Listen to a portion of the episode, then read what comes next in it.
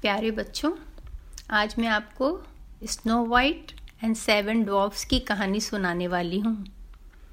आपने शायद पहले सुना होगा।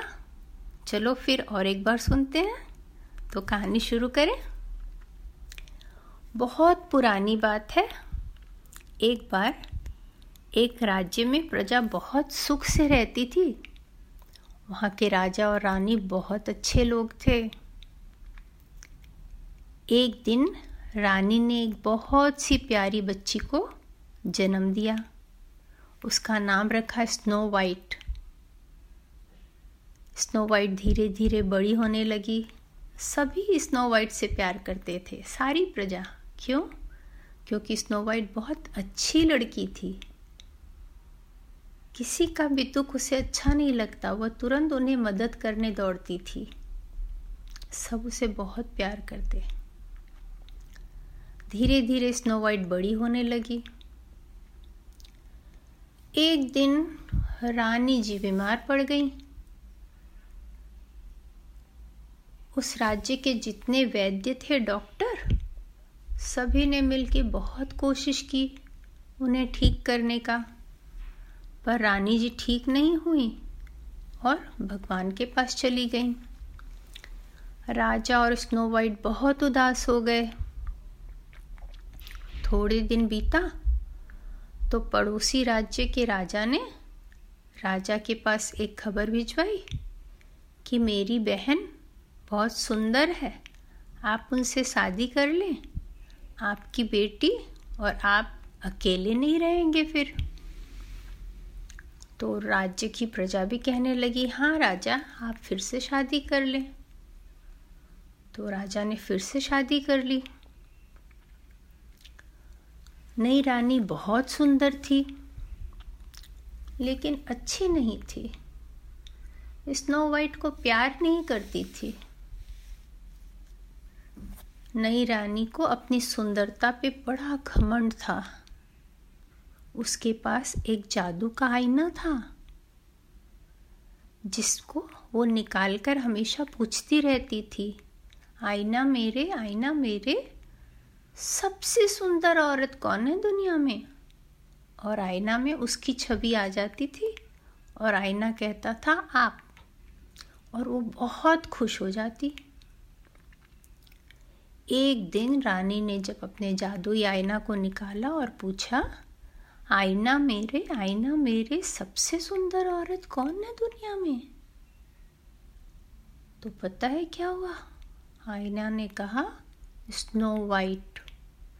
स्नो वाइट उसी कमरे में थी। रानी को बिल्कुल अच्छा नहीं लगा। रानी बहुत जेलस थी, बहुत ईर्षालु उसकी बेटी सुंदर है, सुनकर खुश नहीं हुई। उसने ऐसा सोचा कि मैं इसे मरवा दूँगी ताकि मैं सबसे सुंदर हूँ दुनिया में। और सुबह एक लकड़हारा को बुलाया और उसको बोला लकड़हारे अगर तुम जंगल में ले जाकर स्नो वाइट को मार दोगे तो मैं तुम्हें पाँच सोने का सिक्का दूँगी।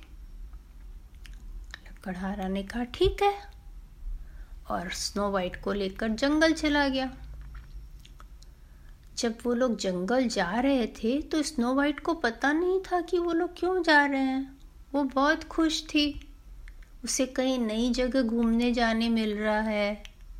वो लकड़हारे से बहुत तरह के सवाल करती, ये कौन सा पेड़ है? ये कौन सा फूल है? ये कौन सी चिड़िया है?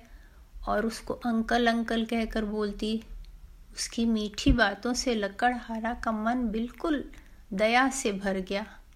उसे लगा, इसको मैं कैसे मारूं? कितनी प्यारी बच्ची है। तो उसने क्या किया? बीच जंगल में जाकर स्नो वाइट को कहा तुम यहाँ थोड़ी देर रुको, मैं लकड़ी काट कर आता हूँ, फिर हम लोग घर चलेंगे। स्नो वाइट ने कहा, ठीक है अंकल। स्नो वाइट वहाँ वेट करने लगी, उसका प्रतीक्षा करने लगी। लेकिन लकड़ाया तो आया ही नहीं। अब स्नो वाइट को बहुत प्यास लगी थी, भूख लगी थी, थक गई थी इतना चल कर बैठ के। तो अब वो जहाँ उसे समझ में आया, उधर जाना शुरू कर दिया उसने। जाते जाते जाते जाते जाते जाते। उसको एक छोटा घर नज़र आया। वो बहुत खुश हुई। है भगवान, कोई तो है। वहाँ जाके उसने नॉक नॉक किया। दरवाज़ा खोलो। मुझे प्लीज़ आने दो। मुझे मदद चाहिए। पर किसी ने दरवाज़ा नहीं खोलने आया। कोई भी नहीं आया दरवाज़ा खोलने। तब स्नो वाइट ने देखा कि दरवाज़ा खुला ही है। तो वो अंदर चली गई। अंदर में एक टेबल के ऊपर सारा खाना लगा हुआ था और सात चेयर लगे हुए थे। सातों चेयर के सामने प्लेट था, उसमें ब्रेड रखा हुआ था और कटोरा में सूप रखा हुआ था और पानी का ग्लास रखा हुआ था। तो स्नो वाइट को इतनी ज़ोर से भूख लगी थी, वो जो सबसे छोटा चेयर था उसमें जाकर बैठ गई और जल्दी जल्दी सूप पिया और ब्रेड खाई और पानी पिया, तब उसको थोड़ी सी तसल्ली हुई। वो सोची, चलो अंदर जाके देखें क्या है। अंदर जाके देखा तो सात पलंग लगे हुए थे। जो सबसे छोटा वाला पलंग था, उसे बहुत अच्छा लगा। वो वहाँ जाकर सो गई। इतनी थकी हुई थी, उसे दो मिनट में नींद आ गई। और ये घर पता है किसका था? सात डॉर्फ रहते थे इसमें। डॉर्फ मतलब बौने, जो छोटे कद के आदमी होते हैं, वो वो रहते थे इस घर में। तो वो बौने लोग घर आए, आकर अपना हाथ धोकर खाना खाने बैठे।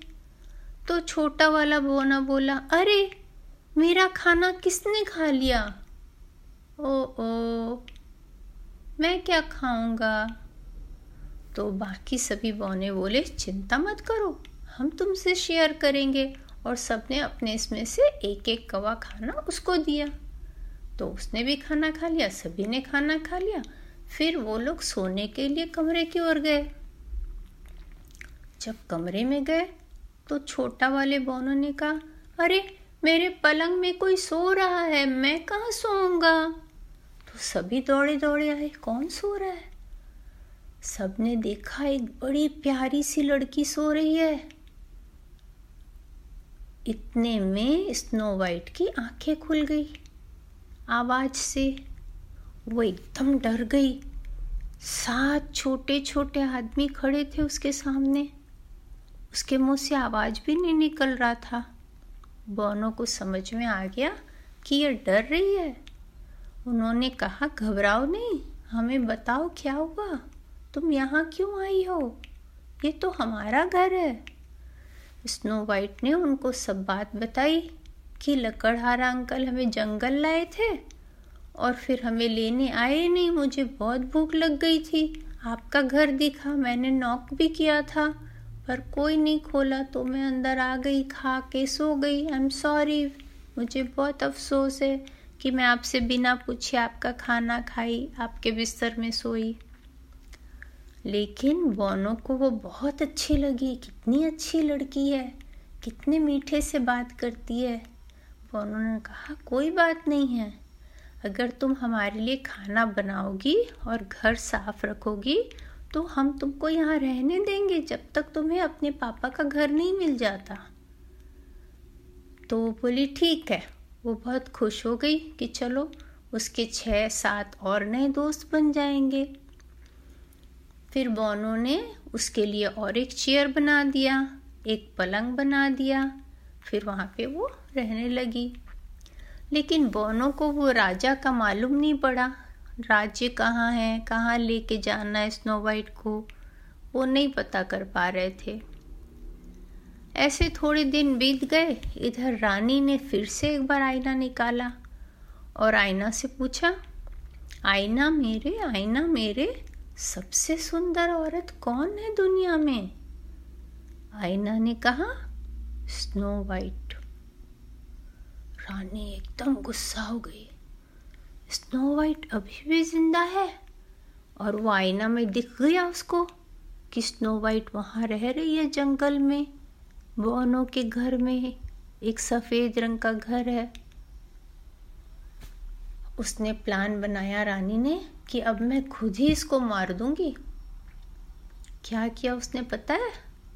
एक एप्पल काटा और उसके अंदर पॉइजन डाल दिया, जहर, जिसको खाते ही स्नो वाइट मर जाए। और वो एप्पल लेकर वो जंगल के लिए चल पड़ी। बहुत दूर जाने के बाद उसे वो घर दिखाई पड़ा, जहाँ पर स्नो वाइट बॉनों के साथ रहती थी। वहाँ जाके उसने नॉक किया दरवाजे पे और बोला प्लीज़ दरवाज़ा खोलो, मुझे मदद चाहिए। तो स्नो वाइट ने दरवाज़ा खोला। उसने कहा, रानी रानी तो वेश बदल कर आई थी स्नो वाइट पहचान नहीं पाई। उसने कहा, मुझे एक गिलास पानी चाहिए। तो स्नो वाइट ने उसे एक गिलास पानी ला के दे दिया। तो उसने कहा, आपने मुझे पानी पिलाया, इसलिए मैं आपको ये एप्पल खाने देती हूँ। ये खाओ आप। बहुत मीठा है। तो स्नो वाइट ने ले लिया, उसको थैंक यू बोला। स्नो वाइट को मालूम नहीं था कि दूसरे के हाथ से खाना लेकर नहीं खाना चाहिए। जैसे ही उसने एप्पल को एक बार खाली काटा मुँह में, दांत से स्नो वाइट तुरंत बेहोश होकर गिर गई। और रानी सोची कि ये तो मर गई, और रानी भाग गई वहाँ से, और अपने राज्य में चली गई। बोने जब घर आए तो देखे, अरे स्नो वाइट तो बिल्कुल ब्लू होकर रही है, जैसे पड़ी है, कुछ बॉनो को समझ नहीं आ रहा था क्या करें। स्नो वाइट ब्लू हो रही थी। इतने में एक राजकुमार वहाँ से जा रहा था घोड़े पर। उसे बहुत सारी आवाज़ें सुनाई पड़ी। तो उसे उत्सुकता हुई, उतर के देखे क्या हो रहा है। तो वो घोड़े से उतर कर अंदर गया। तो देखा, एक बहुत ही सुंदर लड़की सोई हुई है। चारों ओर सात बौने खड़े हैं। इतनी सुंदर लड़की उसने कभी नहीं देखी थी। उसने देखा कि लड़की कुछ बोलती नहीं है। आँखें बंद है, शायद बीमार है।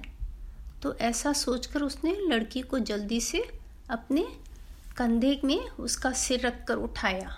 जब कंधे के पे उसका सिर उल्टा पड़ा तो उसके मुँह से, स्नो वाइट के मुँह से एप्पल का टुकड़ा निकल गया। जैसे ही एप्पल का टुकड़ा निकल गया, स्नो वाइट होश में आ गई। सारे बौने खुश हो गए, स्नो वाइट, तुम ज़िंदा हो ज़िंदा हो। फिर सबने पूछा, क्या हुआ था स्नो वाइट? तब स्नो वाइट ने बताया कि एक बुढ़िया आई थी, उसने पानी मांगा, मैंने उसे पानी दिया तो उसने मुझे एक एप्पल खाने दिया। और जैसे ही मैंने एप्पल खाया, उसके बाद मुझे कुछ याद नहीं है। तब सभी समझ गए कि किसी ने स्नो वाइट को खराब एप्पल खिलाया था, जिसमें जहर था। उसके बाद राजकुमार स्नो वाइट को बोला, हमारे साथ चलो, हम तुम्हारे घर का खोज पता करके तुम्हें वहाँ लेके जाएँगे। तो स्नो वाइट मान गई। बौने भी खुश हो गए कि स्नो वाइट को फिर उसके पिता मिल जाएँगे। तब राजकुमार अपने घोड़े में स्नो वाइट को लेकर अपने राज्य में चला गया। वहाँ जाकर सब पड़ोसी के राज्यों में पता किया गया। तब उन्हें पता चला कि एक राज्य के राजा की लड़की नहीं मिल रही है, सभी बहुत परेशान हैं। तब वहाँ पर राजकुमार खुद स्नो वाइट को लेकर गया और राजा से मिला। राजा स्नो वाइट को देखकर बहुत खुश हो गए, बहुत खुश हो गए और उन्होंने स्नो वाइट को जल्दी से गले लगा लिया और राजकुमार और उसको और स्नो वाइट को आपस में बहुत दोस्ती हो गई थी। तो राजा ने सोचा कि हमको इन दोनों की शादी कर देनी चाहिए। स्नो वाइट की राजकुमार के साथ शादी हो गई। फिर वो दोनों खुशी खुशी रहने लगे और इधर रानी को समझ में आया कि सुंदर सिर्फ़ चेहरे से नहीं, मन से होना चाहिए।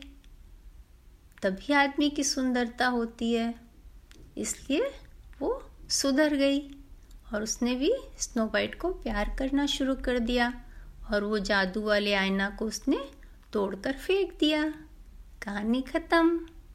आशा है आपको अच्छी लगी होगी। थैंक यू बच्चों। Bye bye